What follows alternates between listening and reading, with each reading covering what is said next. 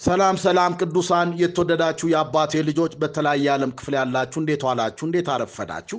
ከሚታይም ከማይታይም ከተሰወረም ከተገለጠም የጠላት ጦርነት እየጠበቀ በቀን ላይ ቀን በዘመን ላይ ዘመን በዕድሜ ላይ ዕድሜን እየጨመረ ዛሬ ላይ ያቆመን የአባቶቻችን የአብርሃም የይስሐቅ የያዕቆብ አምላክ በክርስቶስ ኢየሱስ የኛ አባት የተባረከ ይሆን። ከእግዚአብሔር ቃል አንድ ስፍራ አነብና በቃሉ መሰረት ጥቂት አይተን እንጸልያለን። መዝሙር በቅንፍ ሰባ ሶስት ላይ ልባቸው ለቀና ለእስራኤል እግዚአብሔር እንዴት ቸር ነው ይላል። እኔ ግን እግሮቼ ሊሰናከሉ አረማመዴ ሊወድቅ ትንሽ ቀረ። የኃጢአተኞችን ሰላም አይቼ በአመፀኞች ቀንቼ ነበር። ለሞታቸው መጣጣር የለውም፣ ኃይላቸው ጠንካራ ነው። እንደ ሰው በድካም አልሆኑም፣ ከሰው ጋርም አልተገረፉም። ስለዚህ ትዕቢት ያዛቸው፣ ኃጢአትንና በደልን ተጎናጸፏት። ዓይናቸው ስብ ስለሆነ ወጣ፣ ልባቸው ከምኞታቸው ይልቅ አገኘ። አስበው ክፉ ነገርን ተናገሩ፣ ከፍ ከፍ ብለው በአመፃ ተናገሩ። አፋቸውን በሰማይ አኖሩ፣ አንደበታቸው በምድር ውስጥ ተመላለሰ። ስለዚህ ሕዝቤ ወደዚህ ይመለሳሉ፣ ፍጹም ጊዜም በላያቸው ይገኛል። እግዚአብሔር እንዴት ያውቃል? በልዑል ዘንድ በሆኑ እውቀት አለ ይላሉ። እነሆ እነዚህ ኃጢአተኞች ይደሰታሉ፣ ሁልጊዜ ባለጠግነታቸውን ያበዛሉ። እንዲህ አልኩ፣ በውኑ ልቤን በከንቱ አጸደቅኩ፣ እጆቼን በንጽሕና በከንቱ አጠብኩ። ሁልጊዜ የተገረፍኩ መሰደቤ በማለዳ ነው። እንደዚህ ብዬ ብናገር ኖሮ እነሆ የልጆችን ትውልድ በበደልኩ ነበር፣ አውቅም ዘንድ አሰብኩ። ይህ ግን በፊቴ ችግር ነበር። ወደ እግዚአብሔር መቅደስ እስክገባ ድረስ ፍጻሜያቸውን እስካስተውል ድረስ በድጥ ስፍራ አስቀመጥካቸው፣ ወደ ጥፋትም ጣልካቸው። እንዴት ለጥፋት ሆኑ! በድንገት አለቁ፣ ስለ ኃጢአታቸው ጠፉ። ከሕልም እንደሚነቃ አቤቱ ስትነቃ ምልክታቸውን ታስነውራለህ። ልቤ ነዷል፣ ኩላሊቴ ቀልጧል። እኔ የተናኩ ነኝ አላወቅኩም፣ ከአንተ እንደ እንስሳ ሆንኩ። እኔ ግን ዘወትር ከአንተ ጋር ነኝ። ቀኝ እጄን ያስከኝ፣ በአንተ ምክር መራኸኝ፣ በክብር ጋር ተቀበልከኝ። በሰማይ ያለኝ ምንድን ነው? በምድር ውስጥ ውስጥ ከአንተ ዘንድ ምን እሻለሁ?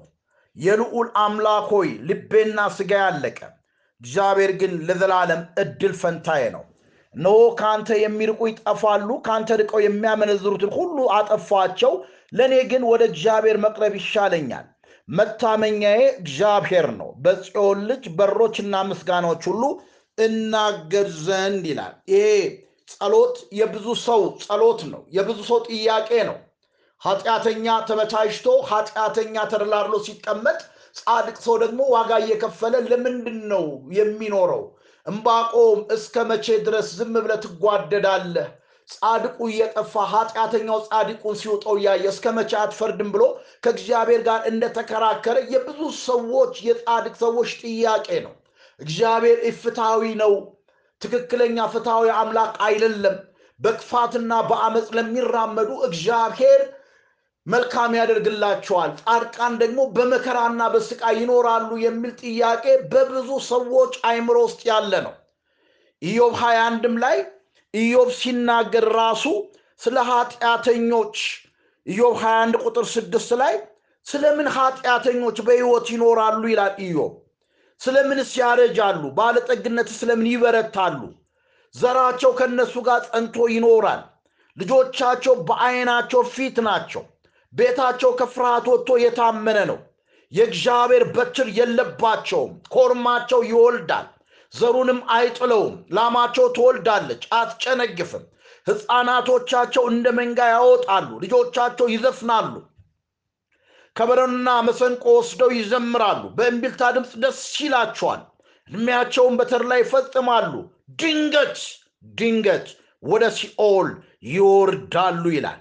በመዝሙር ሰባ ሶስትም ላይ አሳፍ ሲዘምር ምንድን ያለው?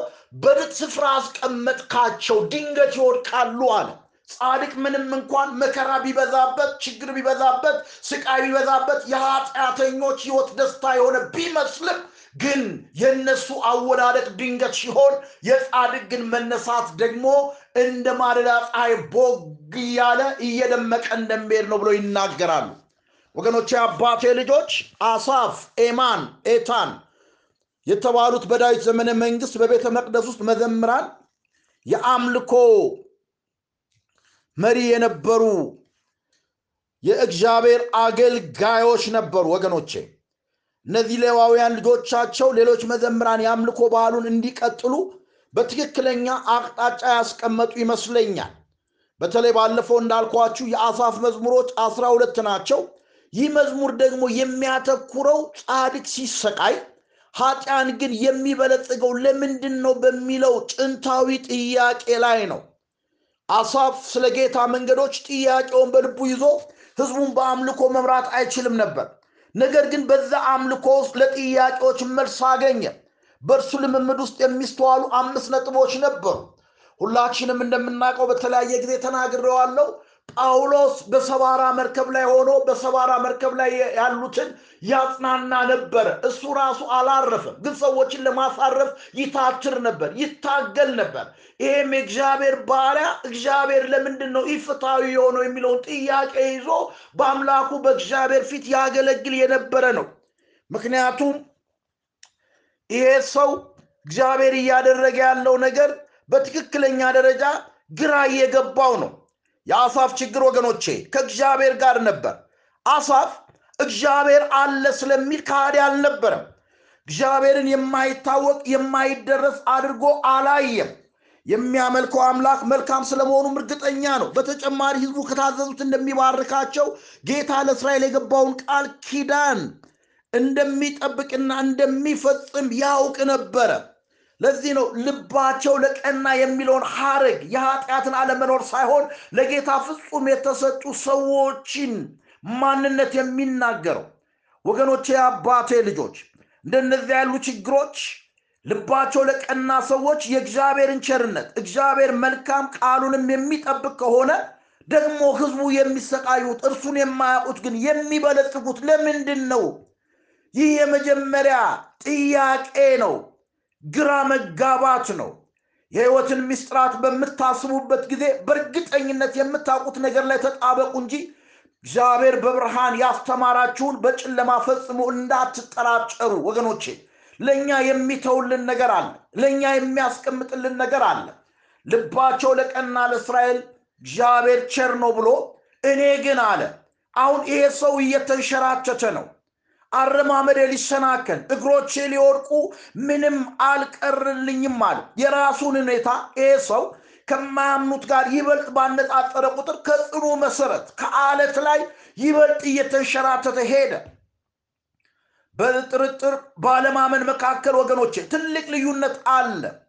ጥርጣሬ የሚመጣው ከሚታገል አእምሮ ሲሆን፣ አለማመን ግን በእግዚአብሔር ራስን ለመስጠት አሻፈረኝ ከሚል ደንዳና ልብ ውስጥ ነው ወገኖቼ። የማያምን ሰው አያምንም። የሚጠራጠር ሰው ግን ለማመን እንኳን ቢያቅተው ይታገላል። ከቁጥር አራት እስከ አስራ አራት የአሳፍ አመለካከት አኳያ አሳፍ በሱ መረዳት የማያምኑ ሰዎች ያለፈላቸው የተሳካላቸው ጤነኞች ነበሩ። ኃጢአተኛ ሰዎች በትክክለኛ መንገድ ነገሮች የተከናወኑላቸው ነበሩ። በሕይወት ዘመን ይሁን በሞታቸው ምንም ትግል አልነበረባቸውም። ኢዮብ እንደተናገረው ለሞታቸው መጣጣር የለውም ነው ያለው። ለሞታቸው መጣጣር የለውም። እነኚህ ሰዎች ሁል ጊዜ ዘራቸው ከእነሱ ጋር ጸንቶ ይኖራል። ልጆቻቸው በዓይናቸው ፊት ነው። ቤታቸው ውስጥ የኑሮ ፍርሃት የለም። የአደጋ ፍርሃት የለም። የችግር ፍርሃት የለም። የእግዚአብሔር በትር የለባቸውም። ኮርማቸው ይወርዳል፣ ዘራቸው ዘሩንም አይጥለውም ይላል። ዘራቸው በፍጹም እየለመለመ የሚሄድ ነው። ይሄ የኢዮብና የአሳፍ ጥያቄ በብዙ ሰዎች ልብ ላይ ያለ ይመስለኛል ወገኖቼ። ብዙ ጊዜ በሰማይ ባለው ጌታ ላይ የተቃውሞ ቃሎችን ይናገራሉ። የትዕቢተኞች ቃል ወገኖቼ የፈለጉትን ሁሉ ለራሳቸው ያደርጋሉ። ነገር ግን በጣም የሚያሳዝነው ብዙዎቹ የእግዚአብሔር ሰዎች የእነሱን መጥፎ ምሳሌ በመከተል ከእነርሱ ጋር ወዳጅነት ይመሰርቱና ይጠፋሉ። በዚህም የተሻለውን ማወቅ አይችሉም። እነዚህ እግዚአብሔርን የማያውቁ ሰዎች ኃጢአትን እያደረጉ ነገር ግን ሞኝ ተከታዮቻቸው ኃጢአትን ይጠጡ እንደነበር ኃጢአት እንደ መጠጥ ስለመተስ ስለሚመሳሰልበት ሁኔታ ኢዮብ በአስራ አምስተኛው ምዕራፍ ላይ ተናግሮታል። ደንዳና ልባቸውን ለማጽናናት ክፉ ሕሊናቸውን ጸጥ ለማሰኘት ክፎች የምናደርገውን ነገር እግዚአብሔር አያውቅም ብለው ያስባሉ።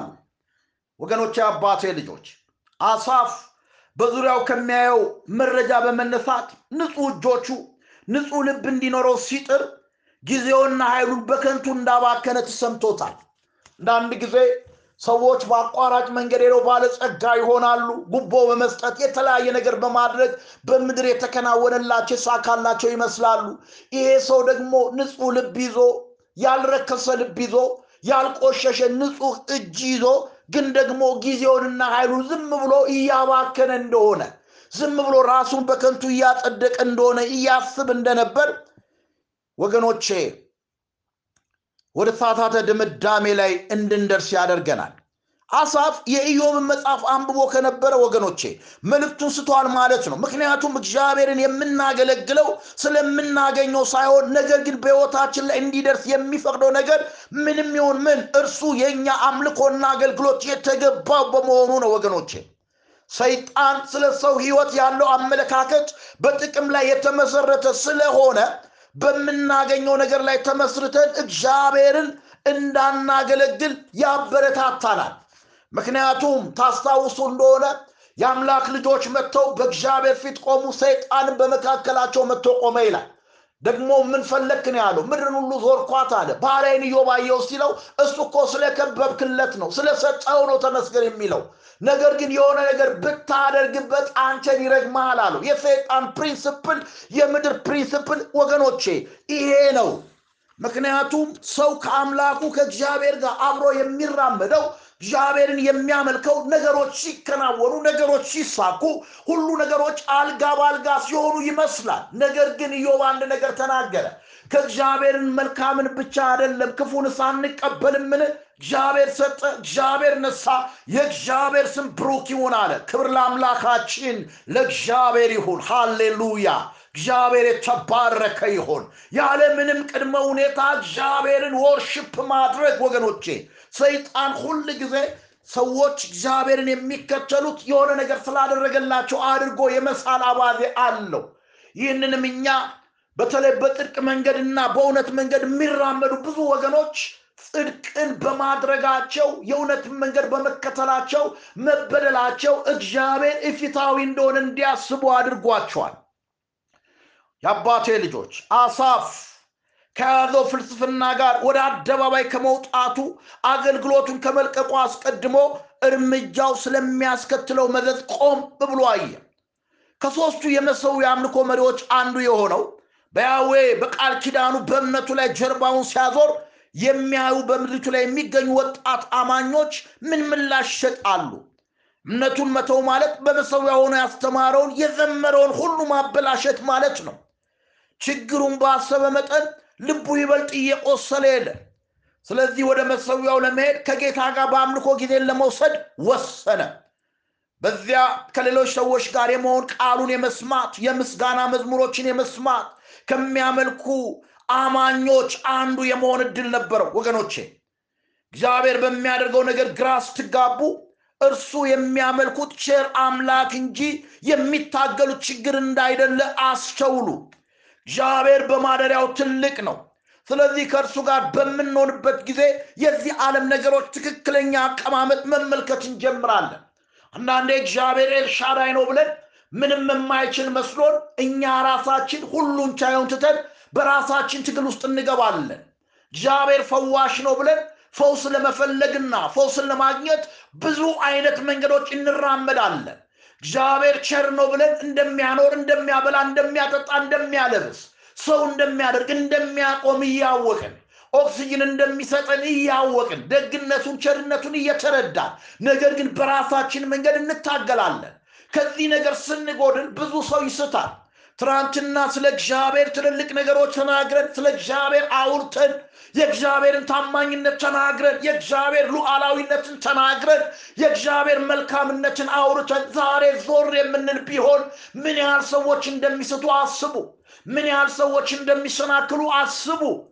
አሳፍ ትልቅ ጥያቄ ይዞ ራሱን በከንቱ ማጽደቁ ራሱን በቅንነት በእግዚአብሔር ቤት ማገልገሉ ኃጢአተኞች ሲሳካላቸው እነሱ አይኖቻቸው ኢዮብ እንደተናገረ ስጋዎቻቸው ስብ ሲያወጣ እሱ ግን ራሱን ዝም ብሎ እየዋሸ እያታለለ ዋጋ እየከፈለ እንደሚኖር አድርጎ ተረድቶ በማጉረምረምና በሐዘን ውስጥ ሆኖ አገልግሎቱን ቢያቆም ብዙ ሰዎች እንደሚሰናከሉ ተረድቷል። ትናንት በአምላኩ በእግዚአብሔር ፊት ከነ ችግሩ ቆሞ እግዚአብሔር ይችላል እያለ የተናገረ ዛሬ ቢያቆም ብዙ ሰዎች ይችላል ብለ ነበር። የታለ እግዚአብሔር ያልቻለው ቢሉት ምን አይነት ነገር እንደሚፈጸም ሲያውቅ አይ ከነ ችግሬም ቢሆን ከነ ጥያቄም ቢሆን ከነ መከራዬም ቢሆን እግዚአብሔርን መከተል ይሻለኛል፣ እግዚአብሔርን ማምለክ ይሻለኛል፣ እግዚአብሔርን ማገልገል ይሻለኛል ብሎ በልቡ እንደወሰነ የእግዚአብሔር ቃል መዝሙር በቅንፍ ሰባ ሶስት ይነግረናል። የአባቴ ልጆች ወንድማችን አሳፍ በዙሪያ ያሉትን ሁኔታዎች ትቶ ከፊት ለፊቱ ያለውን በረከት ሲመለከት በችግሩ ላይ አዲስ የሆነ አመለካከት ተቀዳጀ። እግዚአብሔርን የማያውቁ ባለጸጋ ሰዎች ህይወት ውስጥ የሚያየው እውነተኛ ስዕል እንዳይደለ ነገር ግን መስሎ የሚታይ ነገር ብቻ እንደሆነ ተገነዘበ። ምልክታቸውን ታስነውራል አለ ቁጥር ሀያ ላይ ወገኖቼ ኢየሱስ ክርስቶስ የዚህ ዓለም ነገር አላፊና ጠፊ እንደሆነ ተናግሯል። አንደኛ ዮሐንስ ሁለት አስራ ሰባት ላይ ዓለምም ምኞቱም ያልፋሉ ይላል። ምንም እንኳን ወገኖቼ እግዚአብሔር ስኬትን፣ ብልጽግናን ለተሰጡ አማኞች ሊሰጥ የሚችል የሚሰጥም ቢሆን ዓለማዊ ስኬትና ብልጽግና አንድ ቀን ቅዠት ከመሆን አያልፍም ወገኖቼ። ደግሞ የማያምኑ ሰዎች የሚያፈሯቸው ኃላፊ የሆኑ የህልም ዓለም ንብረቶች ናቸው። ምክንያቱም ሉቃስ 12ን በደንብ አንብቡት ከ16 ጀምሮ አሳፍ በጌታ ፊት ስለተዋረደ መንፈሳዊ ሚዛኑን እንደገና ጨብጧል። ከቁጥር 23 እስከ 28 መዝሙረኛው ሲጀምር ልባቸው ለቀንና ለእስራኤል እግዚአብሔር እንዴት ቸር ነው እያለ ነው። ነገር ግን ወገኖቼ ቸር በሚለው በትክክል ምን ማለት እንደሆነ አሳፍ አልተረዳም። መልካም ህይወት፣ ሀብትና ስልጣን፣ ዝናና ተድላ ነውን? በእርግጥ አይደለም። እግዚአብሔርን ስለሚከተል ደግሞም እግዚአብሔርን ስለማይከተል ህይወት የተሰጠው ንጽጽር አስደናቂ ነው። እግዚአብሔር የሌላቸው ሰዎች እርስ በርስ በማሞካሸት አስደናቂዎችን ይስባሉ፣ አጃቢዎችን ይስባሉ። ነገር ግን የእግዚአብሔር ህሉና በመካከላቸው አይደለም። ጌታ ጻድቃንን ያነሳል፣ ነገር ግን ኃጢአንን ይጥለዋል። ጻድቃን የሚመሩት በእግዚአብሔር እውነት ነው። ይሁንና ወገኖቼ እግዚአብሔር የሌላቸው በገዛ ራሳቸው በገዛ ሀሳባቸው በምኞታቸው ቅዠት ይወሰዳሉ። የእውነተኛ አማኞች የእውነተኛ ክርስቲያኖች እድል ፈንታ ወገኖቼ የአባቴ ልጆች ክብር ነው። ሃሌሉያ! ኢየሱስ ጌታ ነው። ነገር ግን የአባቴ ልጆች የማያምኑ ሰዎች መጨረሻቸው ጥፋት ነው። የሚያምኑ ሰዎች መጨረሻቸው ክብር ነው። ደግሞ አለው የማያምኑ ሰዎች መጨረሻቸው ጥፋት ነው። እነሆ ከአንተ የሚርቁ ይጠፋሉ። የማያምኑ ከእግዚአብሔር በቀር የሚፈልጉትን ሁሉ አላቸው። እግዚአብሔር የሚያምኑትን ግን የሚያስፈልጋቸው ወይም የሚፈልጉትን ሁሉ ከእግዚአብሔር ይሟላላቸዋል። እርሱም የዘላለም እድል ፈንታቸው ነው። ወገኖቼ ለዚህ ነው ኢዮብ ላማቸው ትወልዳለች፣ አትጨነግፍም ህፃናቶቻቸውን እንደ መንጋ ያወጣሉ፣ ልጆቻቸው ይዘፍናሉ። ይሄ ሁሉ ምቾት ነው። ይሄ ሁሉ ምድራዊ ህልም ነው። በእምቢልታ ድምፅ ደስ ይላቸዋል፣ እድሜያቸውን በተድላ ይፈጽማሉ ይልና ድንገት ድንገት ወደ ሲኦል ይወርዳሉ ይላል። ድንገት ወደ ሲኦል ይወርዳሉ፣ ወደ ሲኦል ይወርዳሉ። ፍጻሜያቸው ውድቀት ነው። ፍጻሜያቸው ውርደት ነው ወገኖቼ የአባቴ ልጆች አሳፍም ይህንን በትክክለኛ ደረጃ አስቀምጦታል። የመሰዊያ አገልግሎት ሲያበቃ አሳፍ እግሮቹ በእምነት ከጸኑ በኋላ ከመሰዊያ ወጥቶ ስለተማረው ነገር ለሁሉም ሰው ተናገረ። ወደ እግዚአብሔር ቀርቧል። እግዚአብሔርን ተማምኗል። ስለዚህ አሁን የእግዚአብሔር ስራዎች ለማወጅ ዝግጁ ነው። በዚህ ሁሉ ግን በወደደን በእርሱ ከአሸናፊዎች እንበልጣለን እንዳለ ማለት ነው። ወገኖቼ የአባቴ ልጆች ይሄ ተራ ቀላል ንግግር ይመስላል። ነገር ግን ለእኔ ግን አለ ይሄ ሰው እንደ ኢዮብ ሲያጉረመርም ሲያጉረመርም ሲያዝን ግራ ሲገባው ነገሮች ሁሉ ከአቅሙ በላይ ሲሆኑበት በሁለት ሐሳብ እያነከሰ አገልግሎቴን ልተው ወይንስ ደግሞ ልቀጥል እያለ በሚያነክስበት ጊዜ ለሱ ግን አንድ ነገር ህይወቱ ላይ እንዲበራለት አድርጓል። የኃጢአተኞች ሰላም ጊዜያዊ አርተፊሻል እንደሆነ አስተውሏል። እንዲህ አለ ቁጥር 13 ላይ እንደዚህ ብዬ ብናገር ኖሮ እነሆ የልጆችን ትውልድ በበደልኩ ነገር ነበር። አውቅም ዘንድ አሰብኩ። ይህ ግን በፊቴ ችግር ነበር። ወደ እግዚአብሔር መቅደስ እስክገባ ፍጻሜያቸውን እስካስተውል ድረስ በድጥ ስፍራ አስቀመጥካቸው ወደ ጥፋትም ጣልካቸው። እንዴት ለጥፋት ሆኑ? በድንገት አለቁ አለ። ወገኖቼ እግዚአብሔር ያሳየው የእሱን ደግነት ነበር የእሱን መልካምነት ነበር። እነኚህ ኃጢአተኞች ድንገት እንደሚጠፉ እግዚአብሔር አልነገረው ነገር ግን ልባቸው ለቀና። የእግዚአብሔርን ቸርነት በእግዚአብሔር ፊት ተንበርክኮ በመቅደስ ሲገባ እግዚአብሔር ፍትሐዊ አምላክ እንደሆነ እግዚአብሔር እውነተኛ አባት እንደሆነ በትክክለኛ ደረጃ ለቅሶ ማታ ቢሆን ጠዋት ደስታ እንደሚሆን ለወንድማችን ለአሳፍ በደግነቱ ተገለጠ። ዘሪቨርስ ኃጢአተኞች ፍጻሜያቸው መጥፋት እንደሆነ ለእሱ ግን ወደ እግዚአብሔር መቅረብ እንደሚሻለው ከእግዚአብሔር የሚርቁ ሁሉ እንደሚጠፉ የሚያመነዝሩ ሁሉ እንደሚጠፉ ይህ የእግዚአብሔር ባሪያ ተረዳ። ዛሬስ እውነት ይዛችሁ ስለ እውነት እየኖራችሁ ዋጋ ስለምትከፍሉ ስኬት የሚመስል አርቴፊሻል ህልምና ቅዠት ይዘው የማያምኑ ሰዎች የተሳካላቸው የሚመስሉ አማኞች ሆነው ከጽድቅ ስራ ተመልሰው በኃጢአት መንገድ እየተራመዱ ምድራዊ ስኬት ያላቸው የሚመስሉ አይታችሁ ልትሰናከሉ ያላችሁ እግሮቻችሁ እየተንሸራተተ ያለ ካላችሁ አንድ ትልቅ የምስራች ነግራችኋለሁ ወደ እግዚአብሔር መቅረብ ይሻላል። እነሱ በድጥ ስፍራ የተቀመጡ ናቸው። ድንገት ይወድቃሉ። እግዚአብሔር በዚህ አይለካም። የእግዚአብሔር አምላክነት በስኬት አይለካም። ቤት መኪና ንብረቶች ስለሰጠን እግዚአብሔር ደግ ነው። ምንም ስላልሰጠን ደግሞ እግዚአብሔር ክፉ ነው አይደለም። እግዚአብሔር ምትክ የሌለውን አንድ ልጁን ኢየሱስን ሰጥቶናል። የዘላለም ህይወት ሰጥቶናል። በዚህም ልባችን ይደሰታልና ዛሬ በዚህ ቀን ወገኖቼ የአባቴ ልጆች እግዚአብሔር ደግ እንደሆነ ልባቸው ለቀና ቸር እንደሆነ እንድናስተውል በጌታ በኢየሱስ ስም በትህትና ነግራችኋለሁ ክብር ለአምላካችን ይሆን ለጥያቄ ውስጥ ላላችሁ እግዚአብሔር ሁልጊዜ መልስ አለው። ይሄ ሰው ተሰናክሎ ሊወድቅ በቀረበ ጊዜ ነገር ግን ለእኔ ወደ እግዚአብሔር መቅረብ ይሻለኛል አለ። ምክንያቱም ጥመትን በሚያደርግ መንገዱ በቀናችን ለሰው አትቅና እንደ ሳር ፈጥነው ይደርቃሉ ስለሚል እግዚአብሔርን ተከትሎ የወደቀ እግዚአብሔርን ተከትሎ ያፈረ እግዚአብሔርን በቅንነትና በጽድቅ አምላኩን እየጠበቀ የኖረ እንደማይወድቅ የእግዚአብሔር ባሪያዎች ምስክሮች ናቸው። ለትምህርት ተጽፎልናል። እኛም በሕይወታችን ላይ የእግዚአብሔርን ደግነትና ቸርነት እነግራችኋለን። ለዚህ ነው ዮሐንስ በመልእክቱ ላይ ህይወትም ተገለጠ አይተናል እንመሰክርማለን።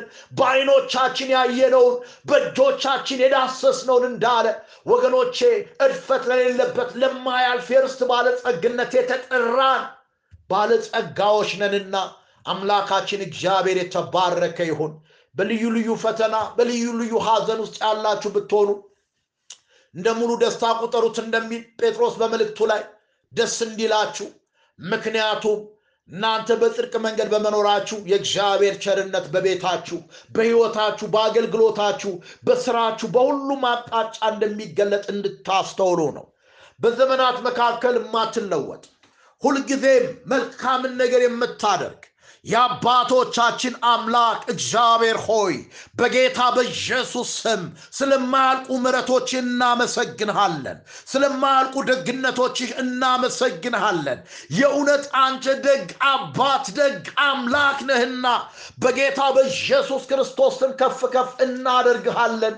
ከአንተ ርቀው የሚያመነዝሩት ይጠፋሉ። ወደ ለሚቀርቡት ግን ቸርነት ይታያል፣ ደግነት ይታያልና እግዚአብሔር ሆይ እናመሰግናለን። በመከራ ቀን እግዚአብሔር ይስማ። የያዕቆብ አምላክ ስም ያቁምህ። ከመቅደሱ ረድኤቱን ይላክልህ። ከጽዮን ያጥናህ። ቁርባንን ሁሉ ያስብልህ። የሚቃጠል መስዋዕት ያለምልምልህ። እንደ ልብህ ይስጥ። ፈቃድን ሁሉ ይፈጽምህ ተብሎ በዳዊት መዝሙራት ላይ እንደተነገረ እነኝን ሁሉ ጸሎቶች ሰምተህ ለዳዊት እንደመለስክ ለባሪያዎች እንደመለስክ ዛሬም ጌታ ሆይ ለልጆች የምትቆም አንተ ደመናው ከፊት እንደሚወጣ የእሳቱ አምድ እንደሚጠብቅ ዛሬም በመንፈስ ቅዱስ እየመራህ በመንፈስ ቅዱስ እየጠበቅ እግሮቻችንን ከመሰናክል እያስመለጥ አባታችን አምላካችን እግዚአብሔር ሆይ ዕለት ዕለት በማያልቁ ምረቶች እየደገፍክ ዛሬ ላይ አድርሰናልና ክብር ላንተ ይሁን። ስለ መልካምነትህ ስለ ደግነትህ እናመሰግንሃለን። በጌታ በኢየሱስ ስም እንባርክሃለን። ካለንበት ነገር lift up የሚያደርግ ቃልን ስለሰጠኸን እንድንወጣ አቤቱ የዘመናት አምላክ እንደ አሳፍ እንደ ኢዮብ እንደነ ኤማንም እግዚአብሔር ሆይ በእግዚአብሔር ቃል እንደ ዕንባቆም ክርክርና ጥያቄ ኖሮብን ቢሆን አንተ ግን ለሁሉ መልስ አለህ። የዘላለም አምላክ ጻድቅ በእምነት በሕይወት ይኖራል እንዳለ ኖ በመጠበቂያ ላይ ቆማለሁ፣ በአምባ ላይ እቀመጣለሁ። ራእዩ ለተወሰነ ጊዜ ነው።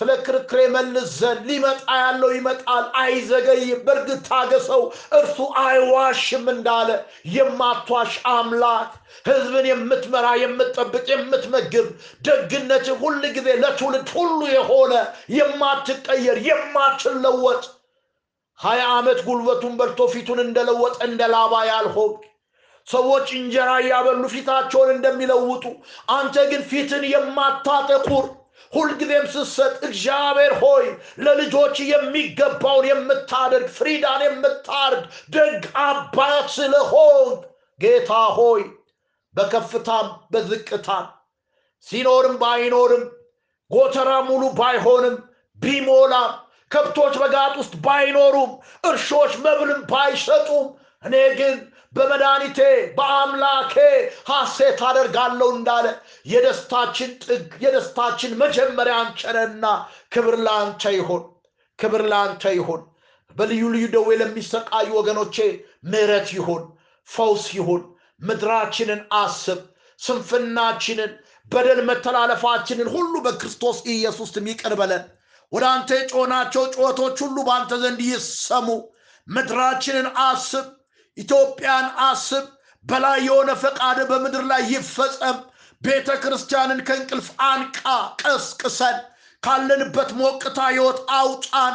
አንተ የምትተኛ ንቃ፣ ከሙታን ተነሳ፣ ክርስቶስ ያበራልሃል። እንግዲህ እንደ ጥበበኞች እንጂ ጥበብ እንደሌላቸው አትሁኑ። ዘመኑ ክፉኑና ቀኑን ዋጁ እንደሚል መንፈስ ይሙላባችሁ፣ በወይን ጠጅ አትስከሩ እንደሚል ቤተ ክርስቲያን አማኞች መንፈስ እንዲሞላብን ከስካር ህይወት እንድንወጣ እርዳን፣ አግዘን። ልዩ ልዩ ደዌና ዕዳ ያለባቸው ሰዎች ከላያቸው ላይ ይንከባለን፣ ዕዳቸው ይከፈል፣ መከራቸው ከላያቸው ላይ ይነሳ፣ ፈውስ በጓዳቸው ይሁን። በኢትዮጵያ ምድር ላይ እንደገና ያገረሸ ኮቪድ ፓንዳሚክ አሁንም ጥላው ይገፈፍ። ምህረት አድርግ፣ ምህረት አድርግ። ምድራችንን አስብ። እግዚአብሔር አምላክ የተባረከ ይሁን። የረዳን ያገዘን፣ በፊቱ ደግሞ እንድንቃትት ደግሞም በቃሉ ውስጥ ራሳችን እንድንመለከት የእግዚአብሔርን ፍትሐዊነትና ደግነት እንድናስተውል የረዳን እግዚአብሔር የተባረከ ይሁን። እንግዲህ ባለፉት ጊዜያቶች የዮሐንስ ራእይን እየተመለከትን ነው። ባለፈው አስራ ሶስተኛው ምዕራፍ ላይ ያለውን ነገር እያየን ነው። አንድም አውሬ ከባህር ሲወጣ አየሁ። አስር ቀንዶች፣ ሰባት ራሶች ነበሩት። በቀንዶቹም ላይ አስር ዘውዶች፣ በራሱም ላይ የስድብ ስም ነበረ ይላል ራዕይ 13 አንድ ላይ እንግዲህ የተለያዩ አይነት አተረጓጎሞች በተለያየ አይነት ሁኔታ እንደነበሩ በተለይ ደግሞ በዮሐንስ አራተኛ ምዕራፍ ላይ ስለ ክርስቶስ ተቃዋሚ ተጨማሪ ገለጣ እንደሚሰጥ ወዳጆቼ ሆይ መንፈስን ሁሉ አትመኑ፣ ነገር ግን መናፍስት ከእግዚአብሔር ሆነው እንደሆነ መርምሩ። ኢየሱስ ክርስቶስ በስጋ እንደመጣ የማይታመን መንፈስ ከእግዚአብሔር አይደለም። ይህ የክርስቶስ ተቃዋሚ መንፈስ ነው። ይህም እንደሚመጣ ሰምታችኋል። አሁንም እንኳ በዓለም ላይ አለ ብሎ አንደኛ ዮሐንስ ምዕራፍ አራት ከአንድ እስከ ሶስት ላይ እንደተጻፈ በሌላ አነጋገር የክርስቶስን አምላክነት የሚክድ ማንኛውም ሰው ወይንም ቡድን ወይንም መጽሐፍ የክርስቶስ ተቃዋሚ ነው እንደማለት እንደሚቆጠር ባለፈው አይተናል። በሁለተኛ ዮሐንስ መልእክት ደግሞ ወገኖቼ ብዙ አሳቾች ወደ ዓለም እንደገቡ ኢየሱስ ክርስቶስ በስጋ እንደመጣ የማያምኑ ናቸው ይላል። ሁለተኛ ዮሐንስ ምዕራፍ ሰባት ላይ የክርስቶስ ተቃዋሚ አሳሳች ነው ክርስቶስ ሳይሆን ክርስቶስ ነኝ ይላል። ጌታ ኢየሱስ ክርስቶስ ብዙዎች እኔ ክርስቶስ ነኝ በማለት በስሜ ይመጣሉ ብሏል ወገኖቼ። ስለዚህ መናፍስትን መመርመር አለብን ወዳጆቼ። ምርመራችንን ከዙሪያችን ማድረግ አለብን።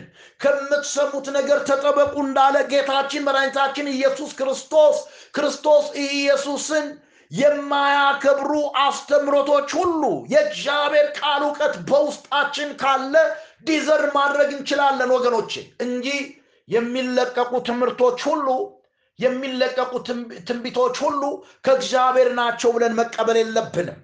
አንዳንድ ጊዜ አንዳንድ መልእክቶችን ስሰማ አንዳንድ መልእክቶችን ሳይ በጣም እደነግጣለሁ። ሰው በምን አይነት ጩኸትና በምን አይነት ግርግር የኔ ነው ብሎ እንደሚቀበል ሳይ ከወዴት እንደተጣልክ አስብ የሚለው ለኤፌሶን ቤተ ክርስቲያን የተጻፈውን መልእክት አስባለሁ። እንዴት እንደወደቀ ጎልማሳ መንገዱን በምን ያነጻል ይላል? መዝሙር 119 ቁጥር 9 ላይ ቃሉን በመጠበቅ ነው የሚለው። ያገኘውን ሁሉ ያግበሰበሰ የሚበላ ወገኖቼ ደራሽ ወንዝ ብቻ ነው። አማኝ የሚለቀቀውን ሁሉ ትምህርት አይቀበልም። ምክንያቱም ልጆችሽ ከእግዚአብሔር የተማሩ ይሆናሉ ይላል መጽሐፍትን ያስተውሉ ዘንድ አይምሮአቸውን ከፈተ ብሎ ይናገራል። አይምሮአችን ሲከፈት መጽሐፍትን ማስተዋል ስንጀምር ከእግዚአብሔር ስንማር የከበረውን ከተዋረደው ብትለይ እንደ አፌ ቃል ትሆናለ ብሎ ኤርምያስ 15 እንደተጻፈ ወገኖቼ አባቴ ልጆች ልንመረምር ይገባል።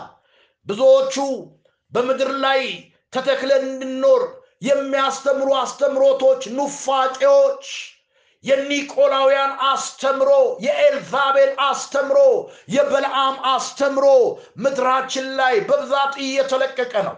ሰው በአለቱ ላይ በክርስቶስ ላይ ከመመስረት ይልቅ በምድር ላይ እንዲመሰረት። ስኬት ማለት ቅድም እንደጸለይ ነው በምድራዊ ነገር በምድራዊ ነገር። አዎ እሱም ከስኬቶች አንዱ ነው። የጥበብ መጀመሪያ እግዚአብሔርን መፍራት ነው ይላል። የጥበብ መጀመሪያ ነው ከመጀመሪያው እግዚአብሔርን መፍራት ሲሆን ጥበብ ቀጣይ ነገሮች አሏት። ጥበብ ቤቷን ሰራች ሰባቱን ምሰሶ አቆመች እንደሚል። ወገኖች አባቴ ልጆች ስኬት ከእግዚአብሔር በረከቶች አንዱ እንጂ ሙሉ አይደለም። ያዕቆብ በብዙ በረከት ተባርኮ ነገር ግን ስላላረፈ ሁሉን ከያቦቅ ወንዝ አሻግሮ ከእግዚአብሔር ጋር እንደታገለ ካልባረከኝ አለቅም እንዳለ በትክክለኛ እግዚአብሔርን ፊት ለፊት አየው ሰውነቴ ድና ቀረች እንዳለ ያዕቆብ በረከቱ ራሱ እግዚአብሔር እንደነበር ምድራዊ ነገሮች ከጥያቄ እንዳላሳረፉት የምንሰማቸውን የምንማራቸውን ትምህርቶች ሁሉ ልናስተውል ይገባል። ወገኖች አባቴ ልጆች ይሄ ሲሬስ ይሹ ስለሆነ ነው። ስለዚህ ስለ ክርስቶስ ኢየሱስ ተቃዋሚ ስታስብ አስተምሮቶችንም አስብ። ሰይጣን የብርሃን መላእክት መስሎ እሳትን ከሰማይ በማውረድ የተመረጡትን ያስታል ይላል። ስለዚህ ሁሉን መርምሩ ፈችኑ መልካምን ያዙ ነው የሚለው። ራይ 13 ቁጥር አንድ ላይ እንዳነበብኩ አንድ አውሬ ከባህር ሲወጣ አየው ይላል ዮሐንስ። ለመሆኑ ይህ ከባህር የሚወጣው ማን ነው? ይህንን የሚያደርግ ሰይጣን ራሱ ነው። በቅዱሳን መጽሐፍት መሰረት ባህር ወገኖቼ የህዝቦችና የወገኖች ምሳሌ ነው። አስር ቀንዶች ሰባት ራሶች ነበሩት። በቀንዶቹም ላይ አስር ዘውዶች በራሱም ላይ የስድብ ስም ነበር ይላል። ይህ አውሬ ግራ የሚያጋባ ምንነቱም ወይም ማንነቱን ለመናገር ለአእምሮ የሚከብድ ነው። ምዕራፍ 12 መጨረሻ ላይ ሰይጣን በባህር አሸዋ ላይ እንደቆመ አይተናል አባቴ ልጆች ይህ አውሬ ከባህር ያወጣውን እንደፈለገ የሚነዳው ራሱ ሰይጣን ማለት ነው። የሰይጣን እንደ ራሴ ወይም የሰይጣን ጉዳይ አስፈጻሚ ነው ማለት ነው ራሱ። የመጀመሪያው አውሬ ወገኖቼ የሮም መንግስትን የሚገዛ መሪ ነው። ሮም ወደቀች እንጂ አልሞተችም። ስለ ሀገር አይደለም ማወራው ስለ መንፈስ ነው። ይህ አውሬ ደግሞ እንደገና እንድትንሰራራ በእግሯ እንድትቆም ያደርጋል ለአጭር ጊዜ እንኳን ቢሆን በዚህ ወቅት እግዚአብሔር ይችን ዓለም ለሰይጣን አሳልፎ የሰጠ ይመስላል። የዮሐንስን ራእይ እንደሚገባ ለመረዳት ወገኖቼ የዳንኤል ትንቢት መረዳት በጣም ይጠቅማል። ይህ በዮሐንስ ራእይ ያለ አውሬ በትንቢተ ዳንኤል ምዕራፍ ሰባት ከምናየው አውራተኛው አውሬ ጋር ይመሳሰላል። የአባቴ ልጆች በትንቢተ ዳንኤል መሰረት ይህ አውሬ የሮም መንግስትን ይወክላል በኋላም እስከ ውድቀቱ ድረስ ታናሹ ቀንድ ተብሎ ሲጠራ እንደነበር መመልከት ይቻላል። አራተኛው አውሬ ለጥቂት ጊዜ ያንቀላፋ መስሎ ነበር። በኋላ ግን ከሰባቱ ራሶች አስሩ ቀንዶች ወጡ። ከነዚህ መካከል ደግሞ ታናሽ ቀንድ ወጣ ይላል የአባቴ ልጆች። ሐዋርያ ዮሐንስ ይህም በጻፈበት ዘመን አብዛኞቹ የዳንኤል ትንብቶች ተፈጽመው ነበር። የመጀመሪያ ሶስት አውሬዎች ማለትም በአንበሳ የተመሰለው ባቢሎን በድብ የተመሰለው ሜዶንና ፋርስ በነብር የተመሰለው ደግሞ የግሪክና የሜቄዶንያ መንግስታት ሁሉ በየተራቸው እየመጡ ሄደዋል። ዳንኤል ስላየው ነገር ሲናገር ትንቢት ቢሆንም በዮሐንስ ዘመን ግን ትንቢቱ ተፈጽሞ ነበር። ስለሆነም ወገኖቼ ዮሐንስ ያተኮረው በአራተኛ አውሬና በትንሹ ቀንድ ላይ ነበር ምክንያቱም አራተኛ አውሬ ማለት የሮም መንግስት የወቅቱ ገናና መንግስት ስለነበር ነው። ዮሐንስ በግዞት ፍጥሞ በምትባል ደሴት የተወሰደው ዶሚቲያን በሚባል ሮማዊ ንጉሠ ነገሥት ዘመን ነበር ወገኖቼ። በዚያ ዘመን እንኳን ቢሆን የሮም መንግስት አንዳንድ የውድቀት ምልክቶች እያሳየ ነበር። ይህ ግን በዳንኤል ዘመን ገና ያልታየ ክስተት ነበር። ይሁን እንጂ ወገኖቼ የዮሐንስ ራእይ ትኩረት የሰጠው በዳንኤል ምዕራፍ ሰባት የተጠቀሰው ታናሹ ቀንድ ነበር። ምክንያቱም እንደገና የሚያንሰራራው የሮም መንግስት የሚገዛው ታናሹ ቀንድ ወይም ደግሞ አራተኛው አውሬ ስለሆነ ነው። በሌላ አነጋገር በዳንኤል ሰባት የተጠቀሰው ታናሹ ቀንድ በዮሐንስ 13 የምንመለከተው አውሬ አንድ ናቸው ማለት ነው ወገኖቼ ዳንኤል ምዕራፍ ሰባትን መረዳት አሁን እያጠናን ያለውን ትንቢት በሚገባ ለመረዳት ከፍተኛ አስተዋጽኦ አለው። ስለዚህ ወገኖቼ ይህንን መልእክት የምታዳምጡ ይህ አሁን የምናገረውን እያየን ያለነውን ዮሐንስ ራእይ ምዕራፍ 13ን ስናስብ ትንቢተ ዳንኤል ምዕራፍ ሰባትን አጠገባችን አስቀምጠን ሁለቱን ኮምፔር እያደረግን የበለጠ መንፈስ ቅዱስ ለውስጣችን ይነግረናል የአባቴ ልጆች። አውሬው ማለት የኃጢአት ሰው ወይም የክርስቶስ ተቃዋሚ ነው። መጨረሻ ዘመን ላይ የሚነሳ የዓለማችን አምባገነን መሪ የሚሆነው ይህ በራእይ 13 የምንመለከተው አውሬ ነው። የምዕራፉ መጨረሻ ቁጥር የሚያረጋግጠው ይህ ነው ጥበብ በዚህ ነው። አእምሮ ያለው የአውሬውን ቁጥር ይቁጠረው። ቁጥሩ የሰው ቁጥር ነውና ቁጥሩም 666 ይላል። ቁጥር 18 ላይ በአሁኑ ዘመን ወገኖቼ ብዙ የአውሮፓ ሀገሮች የጋራ ገበያ መመስረት የብዙዎችን ትኩረት ስቧል። በመሰረቱ አውሮፓን አንድ ለማድረግ በታሪክ የተነሱ የተለያዩ ሰዎች ብዙ ጊዜ ሞክረዋል ሻርለማኝ የሚባል ሞክሯል አልሳካለትም። የሮም ካቶሊካዊት ቤተ ክርስቲያን በተቀደሰው የሮም መንግስት አማካኝነት አውሮፓን አንድ ለማድረግ ሞክራለች። ሆኖም አልተሳካም። ወገኖቼ የተቀደሰ የሮም መንግስት መጨረሻ ንጉሥ የነበረው ፍራንስ ጆሴፍ ሙከራ አድርጓል። ናፖሊዮን፣ ሂትለር፣ ሙሶሎኒ አውሮፓን አንድ ለማድረግ ሙከራ ካደረጉ መሪዎች ጥቂት ቢሆኑም ሁሉም አልተሳካላቸውም። ምክንያቱም የእግዚአብሔር ጊዜ ስላልነበር ነው። እስከ ታላቁ መከራ ዘመን ይህ እውነት እንዲሆን እግዚአብሔር አልፈቀደም። ወገኖቼ ዛሬ አውሮፓ በዩሮ መገበያየቷን ሰዎች እንደ ትልቅ ስልጣኔ ያስቡታል። ነገር ግን ደግሞ እኔ በዋዛ አላየው። ምክንያቱም ትንቢቱ ስለተፈጸመ ሳይሆን ለትንቢቱ መፈጸም ሁኔታዎች የሚያመቻች በመሆኑ ነው። ወገኖቼ ባለፉት አያሌ ምዕተ ዓመታት ሰዎች አውሮፓ አንድ መሆን እንደማይችል ተናግረዋል። ይሁን እንጂ እግዚአብሔር ሲፈቅድ አውሮፓን አንድ ማድረግ የሚችል ሰው ይነሳል። ታስታውሱ እንደሆነ ከጥቂት ወራት አንድ ዓመት አይፈጅም እንግሊዝ ከአውሮፓ ህብረት መውጣቷ ብዙ ጭቅጭቅ እያስነሳ እንደሆነ እስካሁን ድረስ ብዙ ጥያቄዎች፣ ብዙ ክርክሮች እንዳሉ መረዳት ይቻላል። ወገኖቼ ገና ያልተቋጩ ብዙ ምዕራፎች አሉ። ስለዚህ ወደፊት ትንቢቱ ሊፈጸም ነገሮች ሁሉ አሁን ዝም ብላችሁ ስለ united ዓለምን በአንድ በአንድ አፍሪካን በአንድ እዝ የማስተዳደር የነ ጋዳፊ ፕሮጀክት ወዴት እያመራ እንደሆነ አስቡ። ስለ secret society የተጻፉ ብዙ ጽሁፎች አሉ። ስለ ኢሉሚናንት የተጻፉ ብዙ ጽሁፎች አሉ።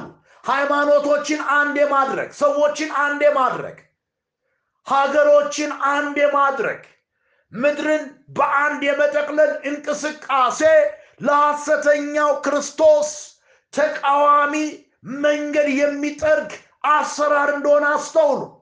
ያ ማለት በአንድነት ብዙ ነገሮችን ለማድረግ በቅን መንገድ የሚነሱ ሰዎች የሉ ማለት አይደለም። ነገር ግን በዚህም ይሁን በዛ ጳውሎስ ታሰረም አልታሰረም ወንጌል እንደሚሰበክ እንደተናገረ ሁሉ ሰዎች አውቀውትም ይሁን ሳያውቁት ምድርን ግን በአንድ ጠቅልሎ ለመግዛት የሚያደርጉት ፍትጊያ ቆም ብለን እንድናስተውል ያደርገናል። ወገኖች፣ አባቴ ልጆች፣ ይሄ ፖለቲካ አይደለም። ይሄ ሃይማኖት አይደለም። ይሄ ወደፊት የሚፈጠር የእምነት እንቅስቃሴ ነው። ወገኖቼ እኛ የተማርን ያለነው ዘመኑን ልናስተውል፣ ጊዜውን ልንረዳ፣ አይኖቻችን ተከፍተው በጊዜ ራሳችንን እንድናዘጋጅ ነው። ስለሚሆነው ነገር የማወቅ መብት ስላለን ነው ወገኖቼ። ስለዚህ እኔ የአውሮፓን ህብረት የአፍሪካን ህብረት ጊዜው ስላልደረሰ አንድ መሆን አይቻልም።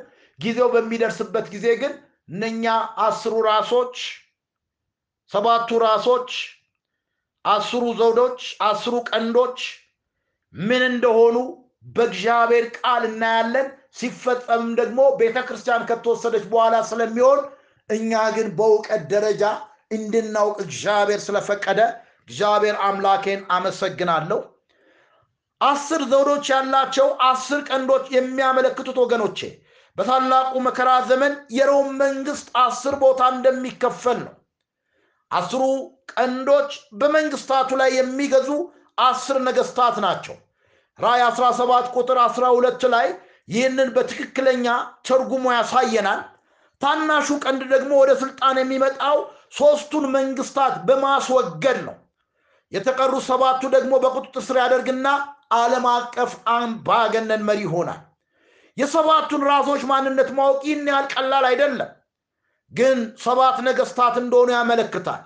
ይሁን እንጂ ቅደም ተከተላቸውን ጠብቀው ወደ መድረክ ይመጣሉ። አንዳንድ አመለካከት አለ። ዓለማችን በትክክለኛ ደረጃ የሚታወቁ ሰባት አህጉራት አሉ። በእነኚህ እያንዳንዱን አህጉር የሚገዙ ሰባት መሪዎች ይነሳሉ። እነሱን የሚገዛ ሌላ መሪ ይነሳል የሚል ሌላ ትርጉም አለው ወገኖቼ። ይሁን እንጂ እንደ አስሩ ቀንዶች በተመሳሳይ ወቅት ዘመን ስልጣን አይጨብጡም። አንዳንድ ሰዎች እነዚህ ሰባት ቀንዶች በዘመናት የነበሩ እግዚአብሔርን ሲሳደቡ የነበሩ እንደ ሮም፣ ግሪክ፣ ሜዶን፣ ፋርስ፣ ከለዳ፣ ግብፅ፣ አሶር የመሳሰሉ ሰባት ጥንታዊ መንግስታትን ይወክላሉ በማለት ያስባሉ። ይሄ ወገኖቼ view ነው፣ አመለካከት ነው። የሚመጣው የአውሬው መንግስት ሰባተኛ ይሆናል። የአመፅን ሰው ማለትም የመጨረሻው የዓለማችን አምባገነን መሪ የሚነዳው ኃይልና የሚሰጠው ሰይጣን ነው ብለናል። ይህን በአእምሮአችን መያዝ ይኖርብናል።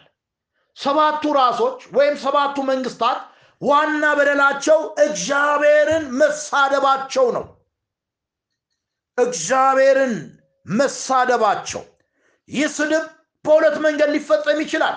አንደኛ ራስን ከእግዚአብሔር ጋር እኩል በማድረግ የእርሱን ስፍራና ክብር ለመጋራት መሞከር ነው። ታስታውሱ እንደሆነ ሐዋርያት ሥራ ምዕራፍ 12 ላይ ሄሮድስ እነኛ ተጣልተው የነበሩ ሁለት መንግስታትን ካስታረቀ በኋላ በንግግሩ የነበሩትን ሰዎች ስላስ እነሱን ስላስደሰተ ለእግዚአብሔር ክብር ስላልሰጠ በንግግሩ ተደምመው እንደ እግዚአብሔር ይናገራል ብለው ለሱ ወርሺፕ ሊያደርጉት በፈለጉ ጊዜ ለእግዚአብሔር ክብር ስላልሰጠ በትል ተበልቶ እንደሞተ ሰው ከእግዚአብሔር ጋር እኩል ራሱን አድርጎ የእግዚአብሔርን ስፍራና ክብር ለመጋራት ሲሞክር ያ ትልቅ አደጋ ነው። ለዚህ ነው እግዚአብሔር ክብሬን ለማንም አልሰጥም አለ። እኔ እግዚአብሔር ነኝ ብሎ የሚናገረው እኔ ነኝ የእግዚአብሔር ማንነት ነው ወገኖቼ። ሁለተኛ በእግዚአብሔር ላይ ክፉ መናገር፣ የእግዚአብሔርን ስም በከንቱ መጥራት ነው። የሮም መንግስት ራሳቸውን ከእግዚአብሔር ጋር እኩል አድርገዋል። ምክንያቱም የሮም ነገስታት እንደ አምላክ ሲመለኩ የነበሩበት ዘመን እንደነበር ይታወቃል።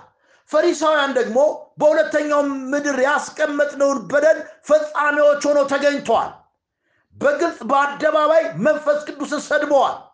መጨረሻው ዘመን ላይ የሚሆነው ግን አውሬ ራሱን ከእግዚአብሔር ጋር እኩል ያደርጋል።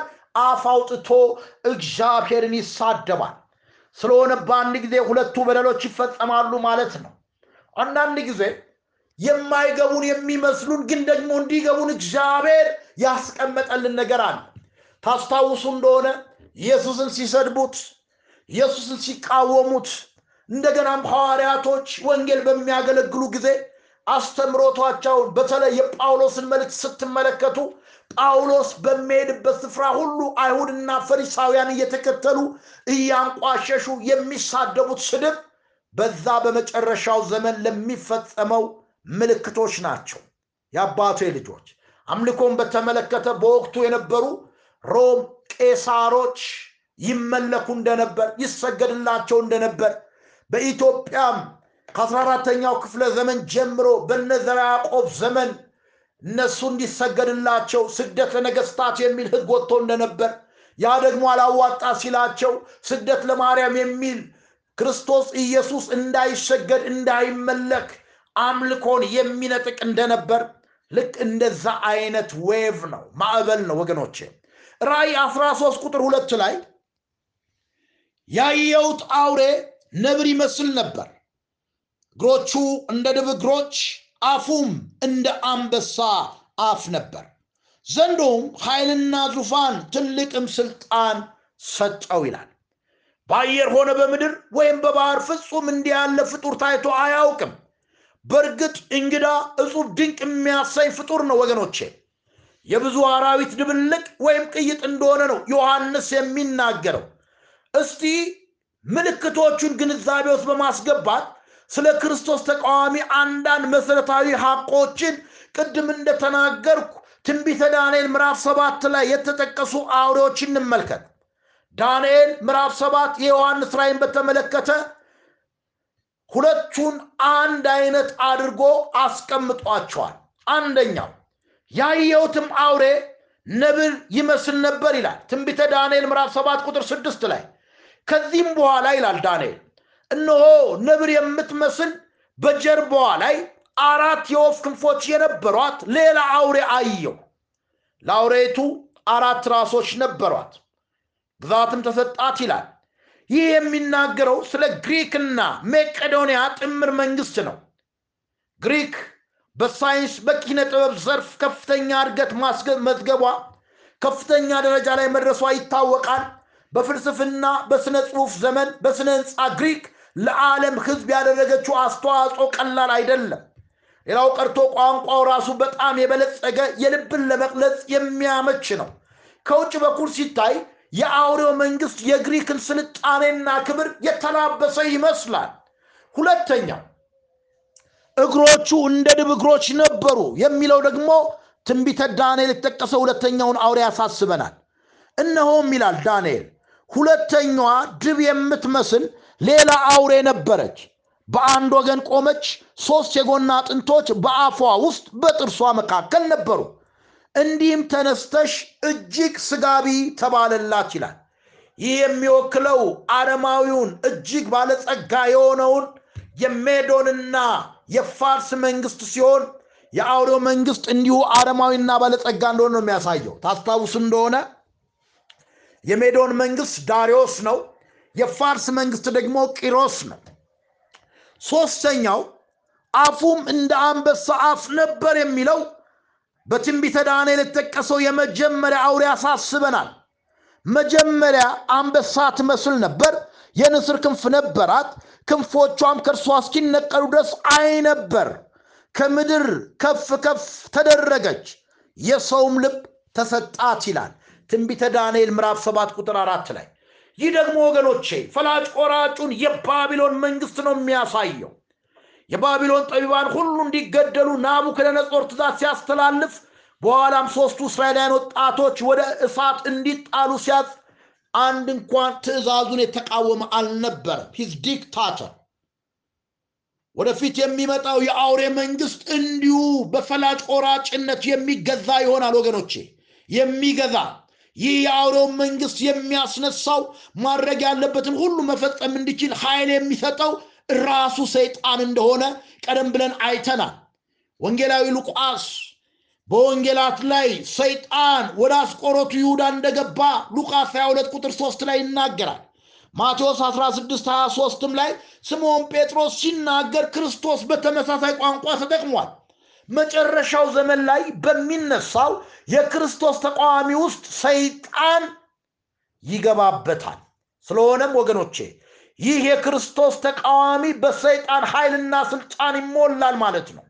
ሐዋርያው ጳውሎስ ስለዚህ ሲናገር ይድኑ ዘንድ የእውነትን ፍቅር ስላልተቀበሉ ለሚጠፉ የእርሱ መምጣት በታምራት ሁሉ፣ በምልክቶች፣ በሐሰተኞች ድንቆች፣ በአመፅ መታለል ሁሉ እንደ ሰይጣን አሰራር ነው ይላል። ሁለተኛ ተሰሎንቄ ሁለት ዘጠኝና አስር ላይ ወገኖች የአባቴ ልጆች ስለዚህ ቆም ብለን ልናስተውል ይገባል። አስራ ሶስት ሶስት ላይ ከራሶቹም ለሞት እንደታረደ ሆኖ አንዱን አየሁ። ለሞት የሆነውም ቁስል ተፈወሰ ምድርም ሁሉ አውሬውን እየተከተለ ተደነቀ። ምድር ሁሉ አውሬውን እየተከተለ ተደነቀ። ይህ ጥቅስ ወገኖቼ ራእይ ምዕራፍ 17 ቁጥር 8 ላይ ብዙዎች ሰይጣን አውሬውን ከሞት ያስነሳል ብለው እንዲያስቡ ምክንያት ሆኗቸዋል። ስለዚህ ያየኸው አውሬ ይላል እዛ ላይ አስቀድሞ ነበር አሁን የለም። ከጥልቁ የወጣ ዘንድ አለ ወደ ጥፋትም ይሄዳል። ስሞቻቸው ከዓለም ፍጥረት ጀምሮ በሕይወት መጽሐፍ ያልተጻፉ በምድር የሚኖሩ አውሬው አስቀድሞ እንደነበር አሁንም እንደሌለ ነገር ግን እንዳለ ሲያዩት ይደነቃሉ ብሎ ራእይ 17 ቁጥር 8 ላይ ይህንን ቃል ያረጋግጧል። እነዚህ ሁለት ጥቅሶች አንድ ላይ ስናያይዝ ብዙዎች ሰይጣን አውሬውን ከሞት ያስነሳል ብሎ ከሞት ያስነሳል ብለው ያስባሉ። ይህ ግን በፍጹም ሊሆን የማይችል ነው። ምክንያቱም ሙታንን የማስነሳት ስልጣን ለሰይጣን አልተሰጠም ሙታንን ማስነሳት የሚችል ጌታ ኢየሱስ ክርስቶስ ብቻ ነው። ጌታ ኢየሱስ ክርስቶስ ይህን አስመልክቶ ሲናገር ወገኖቼ አብ ሙታንን እንደሚያስነሳ ሕይወትን እንደሚሰጣቸው እንዲሁ ደግሞ ወልድ ለሚወደው ሕይወትን ይሰጣል። እውነት እላችኋለሁ አለ ኢየሱስ። ሙታን የእግዚአብሔርን ልጅ የሚሰሙበት ሰዓት ይመጣል። እርሱም አሁን ነው። የሚሰሙትም በሕይወት ይኖራሉ በመቃብር ያሉት ሁሉ ድምፁን የሚሰሙበት ዘመን ይመጣል። መልካም ያደረጉ ለሕይወት ትንሣኤ ክፉ ያደረጉ ለፍርድ ትንሣኤ ይወጣሉ። በዚህ አታድንቁ ብሎ ኢየሱስ ክርስቶስ በዮሐንስ አምስት ሀያ አንድ ተናግሯል። ሙታንን ማስነሳት የሚችል ጌታ ኢየሱስ ክርስቶስ ብቻ ነው። ሰይጣን ያንን ማድረግ በፍጹም አይችልም። ስለዚህ ወገኖቼ ብዙዎች ያንን አድርጓል ብሎ ይደነቃሉ ለሰይጣን ክብር ለመስጠት ይሮጣሉ። ይህ ሊሆን ግድ ስለሆነ ነገር ግን ደግሞ መራሩ እውነት ሰይጣን ሙታንን ማንሳት እንደማይችል እርግጠኛ ልንሆን ይገባል። እንግዲህ ጊዜ ይገድበናል ወገኖች አሁንም የማይገባን ነገር ካለ ጥያቄ መጠየቅ መብታችን እንደተጠበቀ ነው። እግዚአብሔር ቢፈቅድና ብንኖር ቀጣዩን በሚቀጥለው ጊዜ እናያለን እግዚአብሔር ይባርካችሁ ፊቱን ያብራ ይራራላችሁ። የእግዚአብሔር ፍቅር የጌታችን የመድኃኒታችን የኢየሱስ ክርስቶስ ጸጋ የመንፈስ ቅዱስ ህብረትና አንድነት ከሁላችን ጋር ይሆን። ክብር ለታረደው በግ ለኢየሱስ ይሆን ማራናታ አሜን። ጌታ ኢየሱስ ሆይ ቶሎና